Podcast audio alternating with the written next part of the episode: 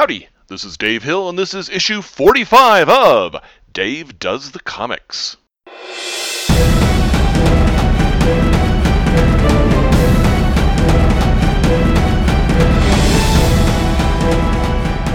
This is my monthly comic book review podcast, recorded on November 11th, 2012. Happy Veterans Day. I am not a comic book industry insider. I am not a literature or art major. But I know what I like, and this is my podcast to unpretentiously tell you what that is. Well, this podcast, coming on the first weekend of the month, should have been last weekend, but things have been a wee bit busy here at the consortium of Just Us, so we rolled forward to this weekend. One thing the monthly schedule is allowing is reading a lot more graphic novels and trade paperbacks, and this month we've got a whole slew of them in addition to a few monthly comics to talk about. So, let's have at it.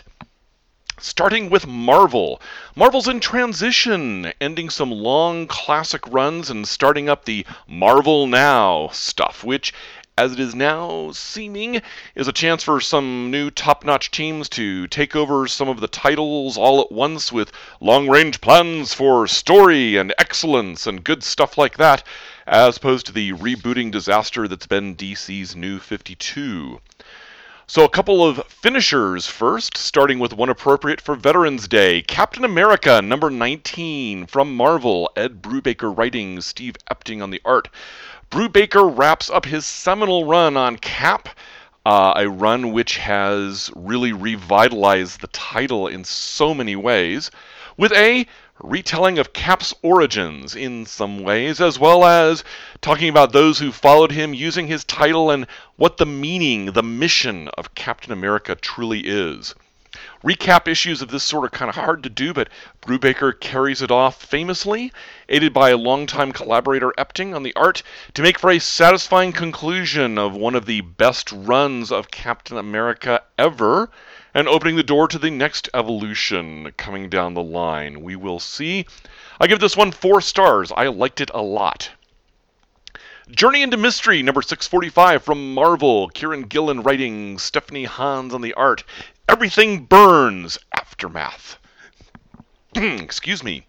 Uh, little Loki is faced at last with older Loki, or his spirit, that is, which has been hiding out in Lil Loki's magpie, which everyone, including Lil Loki, knew, but kind of uh, were hoping not to think about too much. And now, of course, is the time for the older Loki to explain his role in all the plots that have been going on. Lil Loki's attempts at redemptive cleverness and how in so many places things went wrong. And now, of course, is the time for the older Loki to step back into the spotlight, erasing his young doppelganger and take his place back in the universe universe.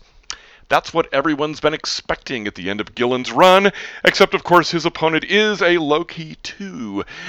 Counting one of those out is rarely a long range path forward to unmitigated success. A great issue to conclude an amazing story, and I can't wait to see what comes next. Five stars.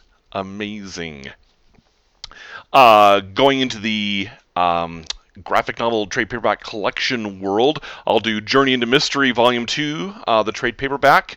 Uh, Kieron Gillen writing, diverse hands on the art. Fear Itself Fallout. This collects Journey into Mystery 626.1 and issues 627 through 631, including Loki learning a bunch of how he's disliked and distrusted, a marvelous Mephisto tale, and the spectacular Volstagg tells a story issue with lots of other goodness.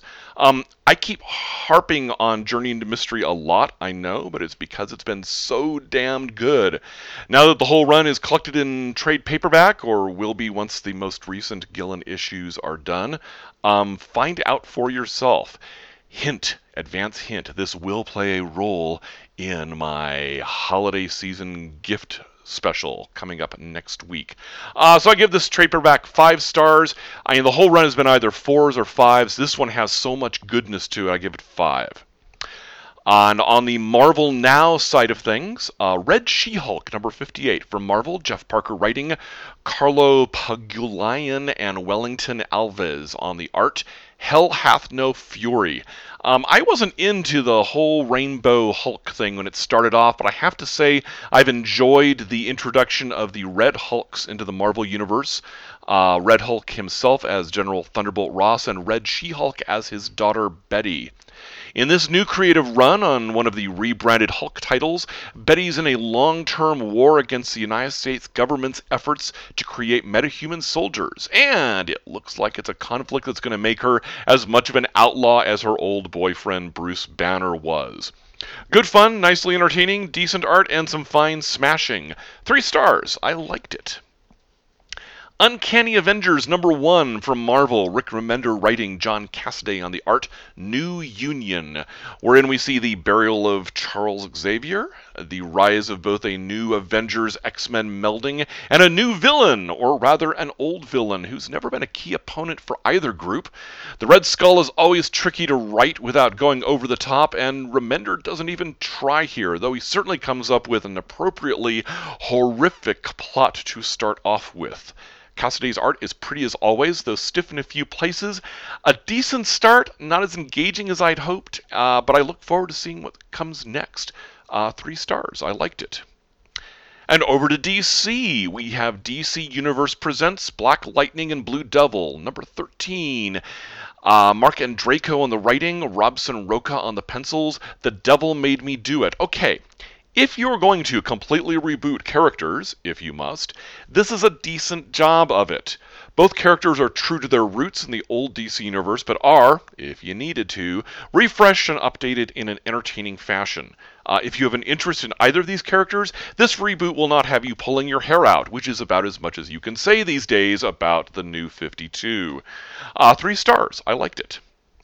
Phantom Stranger number one from DC. Dan DiDio writing, Brent Anderson on pencils. When You're a Stranger. So now we know from issue zero that in the new 52, the Phantom Stranger was Judas Iscariot, and that he's been walking around uh, a wandering Jew for the last 2,000 years, his 30 pieces of silver making up that funky necklace of his. But now the voice has activated him, and he gets to earn his redemption one coin at a time by betraying people for the greater good of the universe. In this issue, he gets to do it to the new 52's version of Raven. Oh boy, Twilight Zony twists are us. I can see this getting old really fast. Two stars, it was okay. On the other hand, uh, Brent Anderson work that is not by any means just okay. Astro City Shining Stars collection from DC. Kurt Busiek writing, Brent Anderson on the art. A collection of four story arcs um, that was published in the last year or two. Um, Samaritan meets with his greatest enemy. Beauty learns about her origin, or we do at least. Astra deals with paparazzi and her future, and the Silver Agent faces his destiny. They're all great stories, and stories first, not comic book adventures. Uh, Busiek and Anderson have done more to demonstrate that great Silver and Bronze Age style comic book adventures can do solid storytelling, even today, as both the big two move further away from those origins. Uh, terrific stuff, a great addition to the Astro City collection, four stars. From Image, The Manhattan Projects, Volume 1 trade paperback from Image. Uh, Jonathan Hickman writing, Nick Pitarra on the art. I've been meaning to try this title for a while. It's about an alternative universe where the great World War II era geniuses, Oppenheimer, Einstein, Fermi, Feynman, uh, von Braun, etc., did more than just help invent some piddling atomic weapons and rockets, but opened dimensions and unleashed horrors and dealt with alien invasions, and in many cases went quietly, or not so quietly, mad. Um, it's a disturbing tale, not helped by Pitarra's idiosyncratic art. You can never tell what sort of surreality is going to pop up in the next panel. I think I like it enough to get the next volume when it comes out, but more for its genius than for its entertainment value, if that makes sense. So, three stars. I like it. Saga Volume 1 trade paperback from Image, Brian Vaughan writing, Fiona Staples art. This is another one I've been going on at length about this past year, and reading it all in a single collection reminds me why. It's got a, an imaginative science fiction vibe that reminds me of Joe Haldeman channeling Tolkien and Shakespeare while rewriting the Forever War on acid uh, warring factions of magic and technology, sort of, in a very strange universe focused primarily, though not solely, on a couple that find love and marriage and a baby. Epic stuff, as well as being highly personal, lovingly written and rendered, definitely rated M for mature, I'm giving this collection five stars. It were amazing. From other publishers, the Sixth Gun, Volume 1 trade paperback, Cold Dead Fingers from Oni Press, Cullen Bunn writing, Brian Hurtt on the art. Uh, this is a series that has gotten a lot of press. There's actually several volumes, collections out. This was the first one, which I finally got around to reading. A weird, weird West tale with primordial weapons reincarnated as six guns, giving their bearers darksome powers. And now the mad Civil War general who was betrayed and defeated is out to get his gun back to unleash something even more awful. And all that stands in his way is an innocent girl and a gunslinger of unknown motivation. It's a rollicking tale, even if it gets a bit muddy to follow at times. The art is serviceable and dynamic, if not spectacular. I'll be putting the next volume on my Christmas wish list. Four stars. I liked it a lot. Monkey Man and O'Brien from Dark Horse, Arthur Adams on the writing and the art. This is a blast from the past, a 1997 collection of Adams's pulp adventure tales, sadly never continued by him. I've always been a fan of Adams' art, and these tales of a scientist's daughter and an interdimensional genius who happens to look like a gorilla, up against enemies that would be perfect matches for the monster comics of the 50s, which is the sort of thing that Adams loves, um, is just fun stuff and always worth a reread, which is why I pulled the volume off of my shelf and reread it. Four stars! I like it a lot. See if you can go out and find it. How to Tell If Your Cat is Plotting to Kill You from Andrews McMeel Publishers, Matthew Inman writing and art. This is a series of strips from Inman's webcomic The Oatmeal, joined up with original material mostly focused on cats. Inman can be dark, putty mouthed, and rude, but he can also be laugh out loud genius, often at the same time. Those who like this sort of thing, etc., four stars. I liked it a lot. Cold War, The Damocles Contract from IDW, John Byrne writing and art. Uh, Byrne's attempts to do uh, James Bond riff, in this case with spy turned freelancer Michael Swan. Uh, it's full of gunplay and Soviet agents and sex and violence and a, a bit of period misogyny. Uh, it's good stuff, if pretty fast read. Um, Byrne's art is slick and well crafted as ever, and his storytelling is decently action packed. Those who like this sort of thing, again, will find it the sort of thing li- they like. Um, three stars. I liked it. Now for a few quick um, bullet comments without a specific comic review. One, it's kind of sad that my one of my favorite DC comics, Batman Beyond Unlimited, now on issue 9, is non-canonical and based on a cartoon that's been off the air for a number of years. Uh, still, these future Batman, Superman, and Justice League tales are good adventure, kid-friendly, albeit a bit dark, and worth reading. Two, Catwoman turned off a lot of people with its initial couple of new 52 issues, but Judd Winick actually turned off the stupid skanky sex after that, and Ann Nocenti, uh, now on the title, is doing a nice job of it, as issue 13 shows. Nothing spectacular, but decent reading entertainment, worth going back to give another try. Uh, issue uh, excuse me, number three, Brian Bendis is wrapping up all of his Avengers gigs, moving over to the X world. Um, seemingly by rolling back a lot of stuff he went to so much effort to set up over the last decade, including the Wasp's disappearance, Luke Cage and Jessica Jones getting involved in the Avengers, etc. I don't know how it's all going to end in the next issue or two of the different titles, but that's still a little bit disappointing return to status quo, kind of, unless it was to keep them from being resolved or reversed by the new regime coming in instead. So. Uh, four, the first issue of Iron Man under the Marvel Now um, banner is decent stuff. I'm really not liking the black and gold armor with red glowy highlights. Of course, I've never quite figured out why Iron Man has looked like a bloody glow in the dark Christmas tree for the past decade or so. Five, Marvel's new A plus X titles, the same kind of fun battle romp that its AVX title was, and I'm okay with that as long as I don't consider I'm paying $4 for the privilege. And six, so Cyclops is now working with Magneto and Magik as mutant revolutionaries slash terrorists. Really?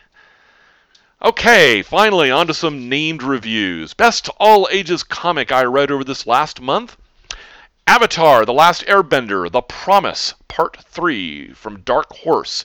Gene Luen Yang on the writing and Gurihiru on the art. Conclusion of a great post Avatar cartoon story. What do you do when the decades long war of conquest by the Fire Nation is over, but you have long-time Fire Nation settlements on Earth Kingdom land? Especially when the Fire Nation people don't want to leave, and the Earth Kingdom population wants its land back, and both sides are ready to go back to war over the matter. And when Zuko makes Aang promise to stop him permanently if he ever starts behaving like his father did, will Aang have the courage to fulfill his promise? It's by no means just a kid's story, but it's perfectly readable by anyone who was a fan of the original Last Airbender cartoon. Four stars. I liked it a lot. Best collection I read Avengers The Children's Crusade from Marvel. Allan Heinberg writing, Jim Cheung, Alan Davis, and Olivier Coipel uh, on the art. This collects the took way longer than nine months, nine issue miniseries, and accompanying couple of issues from other titles, focusing on the Young Avengers and two of their members, Wiccan and Speed, who want to confirm if they are really the lost children of the Scarlet Witch and the Vision. But the Scarlet Witch is missing, and given her role in the No More Mutants genocide of mutant kind, some of the people who are looking for her as well may have another agenda than just a nice family reunion. The Avengers, the X Men, Magneto, and Doctor Doom. Uh, a great, intricately, delightfully crafted story, beautiful artwork, helped by the oversized format, something I usually detest, and alas, all rendered about 85 to 90% obsolete by the whole Avengers vs. X Men dust up this past year and change. Bleh. Um, but this book, good stuff. Uh, worth reading. In fact, uh, it's so beautiful and, and hits so many right notes in it. Uh, I'm going to give this one five stars. I thought it was amazing. Best comic cover. Um, I give this one over the last month to Secret Avengers number 32 from Marvel. Uh, Rick Men- Remender writing, Matteo Scalera on the art. To hold back a black hole. Okay, the story here is somewhat entertaining. Villains and heroes possessed by the abyss. Motley group of covert heroes out to stop them. Ho hum, three stars for that. But I love this cover by Arthur Adams, which deals with the question of how do you show two non super opponents confronting each other on the wing of a falling jet airplane? Uh, on one level, Adams solves it completely with a cheat. On another, it does its job perfectly in both the micro and the macro. So I give the cover four stars. Um, I liked it a lot. Finally, the best comic I read over this last month 47 Ronin Number one of five from Dark Horse. Mike Richardson writing, Stan Sakai on the art. This is a retelling of the famous Japanese tale of the loyal retainers. Uh, they're clearly taking enough length to tell this seminal story of Japan's Bushido culture uh, at, at decent length. Uh, with Sakai demonstrating, as we already knew, that he can do more than draw Rabbit Ronin and Cat Ninjas.